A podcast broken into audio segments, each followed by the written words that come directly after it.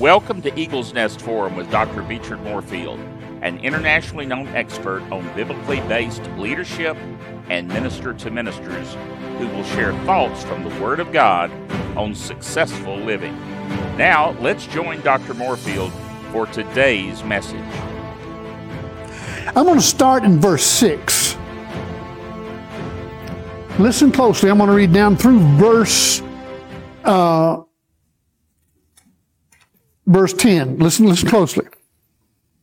But this I say, he which soweth sparingly shall reap also sparingly, and he which soweth bountifully shall reap also bountifully.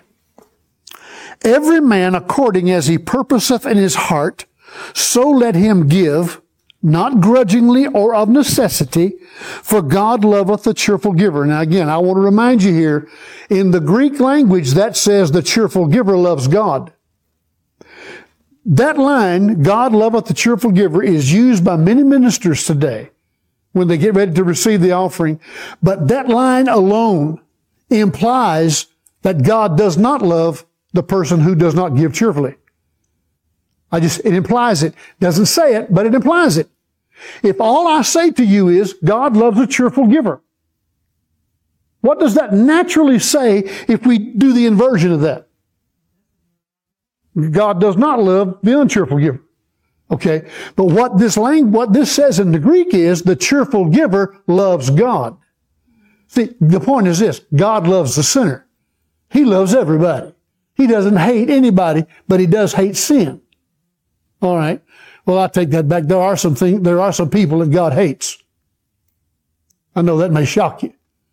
He that soweth discord among the brethren, God hates him. Okay.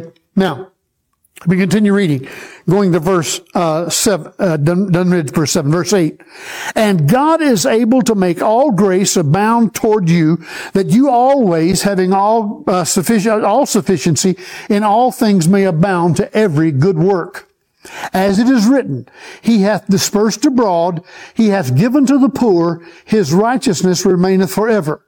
Listen closely to this verse. Verse 10, 2 Corinthians 9. Now he that ministereth seed to the sower, both ministereth bread for your food, and multiply your seed sown, and increase the fruit of your righteousness. Uh, the first uh, eight words of that verse stand out to this question. He that ministereth seed to the sower we, have already read the verse, not according to what a man has, but as he purposes in his heart. Remember that? Okay. Your giving is not based on how much you have. It's based on what you're willing to give. Give and it shall be given unto you, the Bible says. Good measure, pressed down, shaken together, and running over, shall it be measured unto you. For with the same measure that you meet, not with the nickel or the penny or the dime or the dollar that you give, but with the measure by which you give it. If all I have is a nickel to give, but I give it with my whole heart, you can't beat that measure. God will see to it that men give back to me good measure, pressed down, shaken together, and running over out of their whole heart. If one man gave me back good measure, pressed down, shaken together, and running over out of his whole heart, then I would receive an abundance more than I gave. But if men do that, and so this is a message to the people like you just mentioned, Bud Clem. They, they want to give, but they just don't believe they have enough to give. My friend, don't count your pennies short just because somebody said write a check for a thousand. Because your penny will, re, re, will recoup, will cause you to harvest more than the man who gave a thousand because he felt obligated.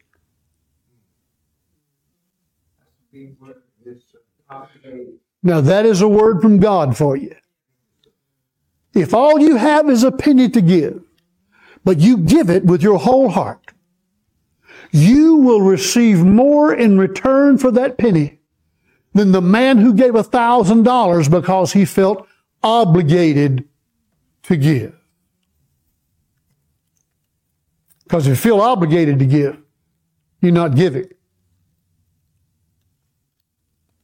If you feel obligated to give, you're acting under a, burden of literally condemnation.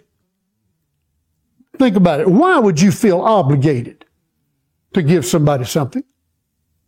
Now, here's a, the, we, we'll, we'll get to where we're going tonight. Why would you feel obligated to give somebody something?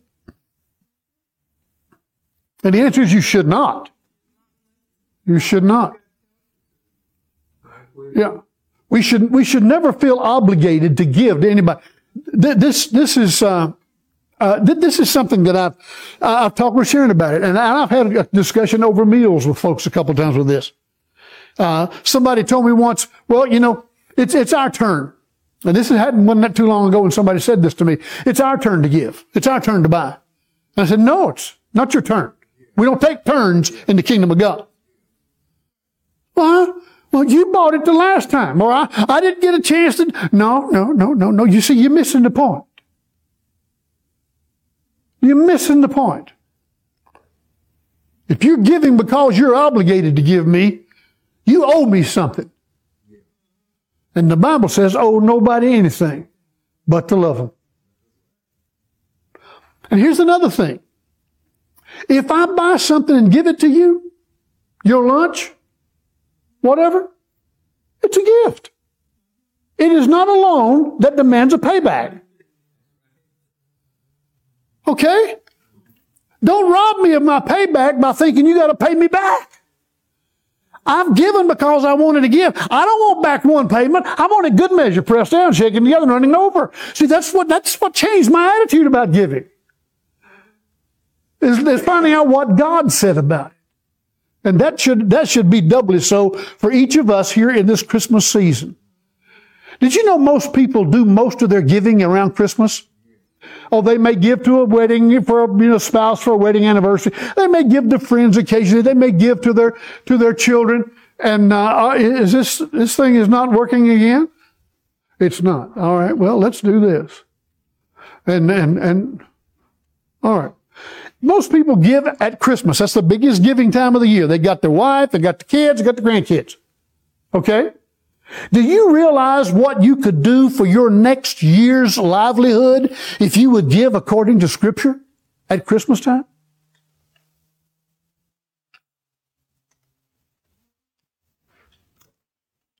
Why do you give gifts at Christmas time? Uh, no, it's more than that. I mean, I know there's tradition in it, but there's more to it than that. You, to whom do you give at Christmas time? Generally.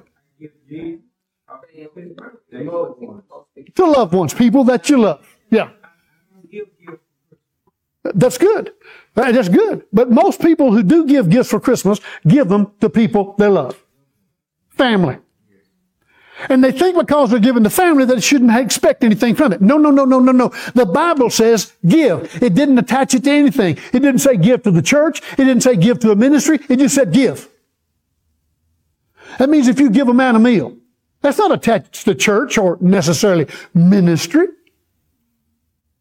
The Bible says about fasting that part of the fast is if you see a man that's hungry, you feed him. Right? 365. That's 365. If you see a man that's hungry, you feed him because in as much and because he might be a Christian who's down and out. And if you give to the Christian that's down and out, in as much as you gave to that one, you gave to me, Jesus said. How we doing?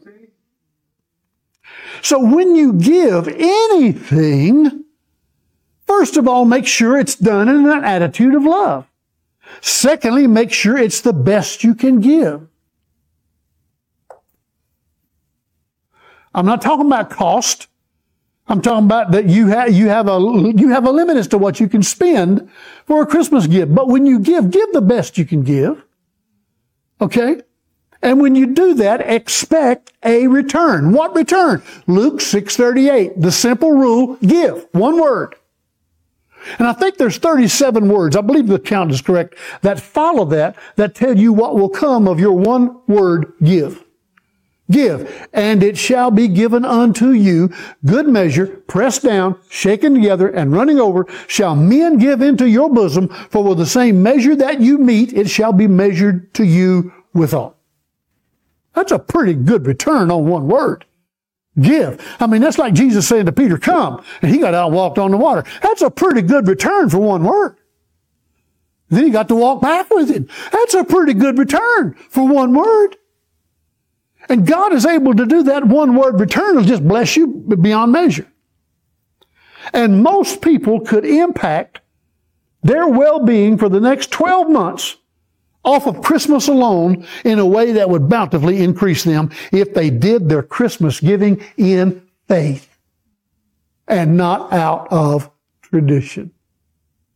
See, all traditions aren't bad. Some traditions are good. But if you do that because it is a tradition rather than doing it in faith, whatsoever is not of faith is Ouch. Oops. Oh boy, did I step on a toe then? Am I hearing screams in the audience? Uh, not, not just this one, but yeah. You know, Christmas is just around the corner. Today is what, the 12th? 13 more days, it'll be Christmas. And a week after that, it'll be a new year. So when you give for Christmas, you have seven days left to get your investments in, right? okay. But you, you, you got to know that whatever I give to anybody over this Christmas season, it's to be given in faith in the name of Jesus, and I'm believing God for a return on it. Not from the person who receives it, but from the Word of the living God. Folks, get a hold of that. Get a hold of that tonight. Change your Christmas giving. Change it. Hallelujah. I like what Donald said. He gives to the Lord. Praise God. Praise the Lord. You know, you know, wouldn't it wouldn't it be great? Yeah, wouldn't it be? Oh man, you quit preaching. I'm about to put you up here. you know, there, there's a passage that David uh, penned about himself, and David said this: "I will not give rest to my body or sleep to my eyes." until I have built for him a house. Until I built for him a place. And there was a man named John Hyde. Does that name ring a bell for anyone? John Hyde was called the drunkard's friend. He began his ministry in England. He did a great part of his work in India. And he was called the drunkard's friend. John Hyde made a commitment to the Lord while he lived in Great Britain. He said, Lord, I will not lay down and go to sleep at night until I have led at least one man to Jesus today. Wow. Think about it.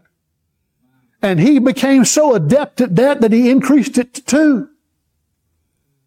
And but when he died, he was, he was winning three people to Jesus outside the pulpit every day of his life. He made the commitment, I will not lay my head down, I will not close my eyes and sleep until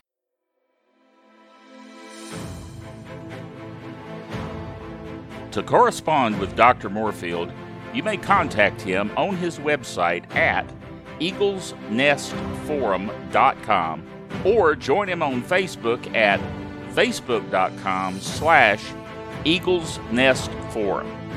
And be sure to subscribe to the Eagles Nest Forum YouTube page at youtube.com slash at sign Eagles Nest Forum. Join us again next time for another inspiring message by Dr. Beechard Moorefield.